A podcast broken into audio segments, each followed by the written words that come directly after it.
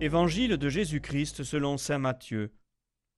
Généalogie de Jésus, Christ, fils de David, fils d'Abraham. Abraham engendra Isaac, Isaac engendra Jacob, Jacob engendra Judas et ses frères, Judas de son union avec Tamar engendra Pharès et Zara, Pharès engendra Esrom, Esrom engendra Aram, Aram engendra Aminadab, Aminadab engendra Naasson, Naasson engendra Salmon, Salmon, de son union avec Rab, engendra Boaz, Boaz, de son union avec Ruth, engendra Jobed, Jobed engendra Jessé, Jessé engendra le roi David. David, de son union avec la femme d'Urias, engendra Salomon.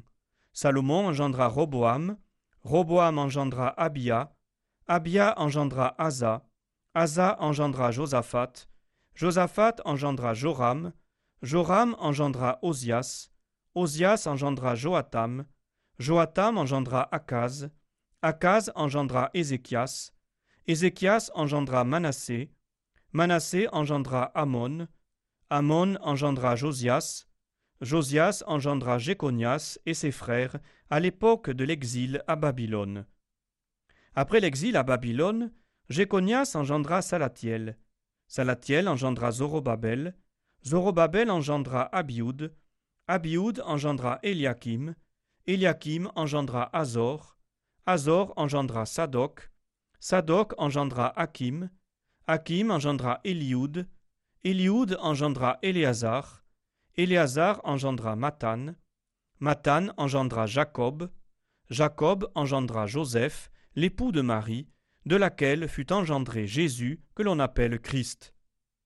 Le nombre total des générations est donc, depuis Abraham jusqu'à David, quatorze générations, depuis David jusqu'à l'exil à Babylone, quatorze générations, depuis l'exil à Babylone jusqu'au Christ, quatorze générations.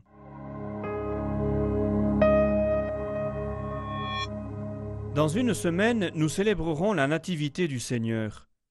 Demain, quatrième dimanche de l'Avent, nous entendrons le récit de l'Annonciation. Avant cela, nous avons la longue généalogie de Jésus. Pourquoi sommes-nous obligés d'entendre chaque année cette longue liste de noms dont certains sont imprononçables? D'abord pour que nous comprenions que le Christ s'inscrit dans l'histoire des hommes et l'histoire des hommes avec leur Dieu. Le premier de ces noms est le premier des croyants, celui qui ouvre l'histoire des croyants, Abraham un homme de foi qui accepte de tout quitter et de faire confiance au Seigneur. Sans savoir où il allait, il quitta son pays. Il a eu confiance en la promesse de Dieu qui lui promit une descendance aussi nombreuse que les étoiles du ciel.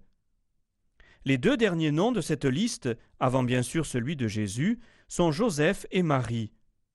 Modèle des croyants, modèle du cœur qui écoute, du don à Dieu, il termine cette longue généalogie qui ne va pas s'arrêter là, puisque après commence une autre généalogie où nous avons chacun notre nom inscrit. C'est une autre forme de filiation qui va commencer avec le Christ. Celui qui fait la volonté de mon Père, avait dit Jésus, qui est aux cieux, est pour moi un Père, une mère, un frère, une sœur. Frères de Jésus, nous sommes membres de sa famille. Parce que nous essayons, avec la grâce de Dieu, de faire sa volonté, nous sommes sa famille. Il ne s'agit plus de liens du sang, mais de liens plus puissants encore. Jésus n'a pas de famille particulière, même s'il ne renie pas ses liens avec sa mère, la Vierge Marie.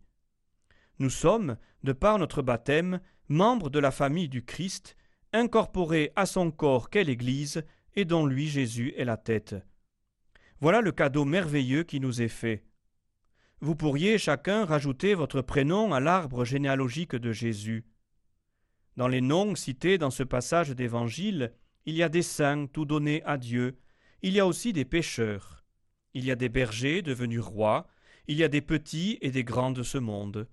C'est l'humanité dans ce qu'elle est, et c'est de cette humanité pleinement assumée que va naître le Sauveur. Rendons grâce à Dieu de nous introduire dans sa famille et demandons la grâce de la foi à l'image d'Abraham, de Joseph et de Marie.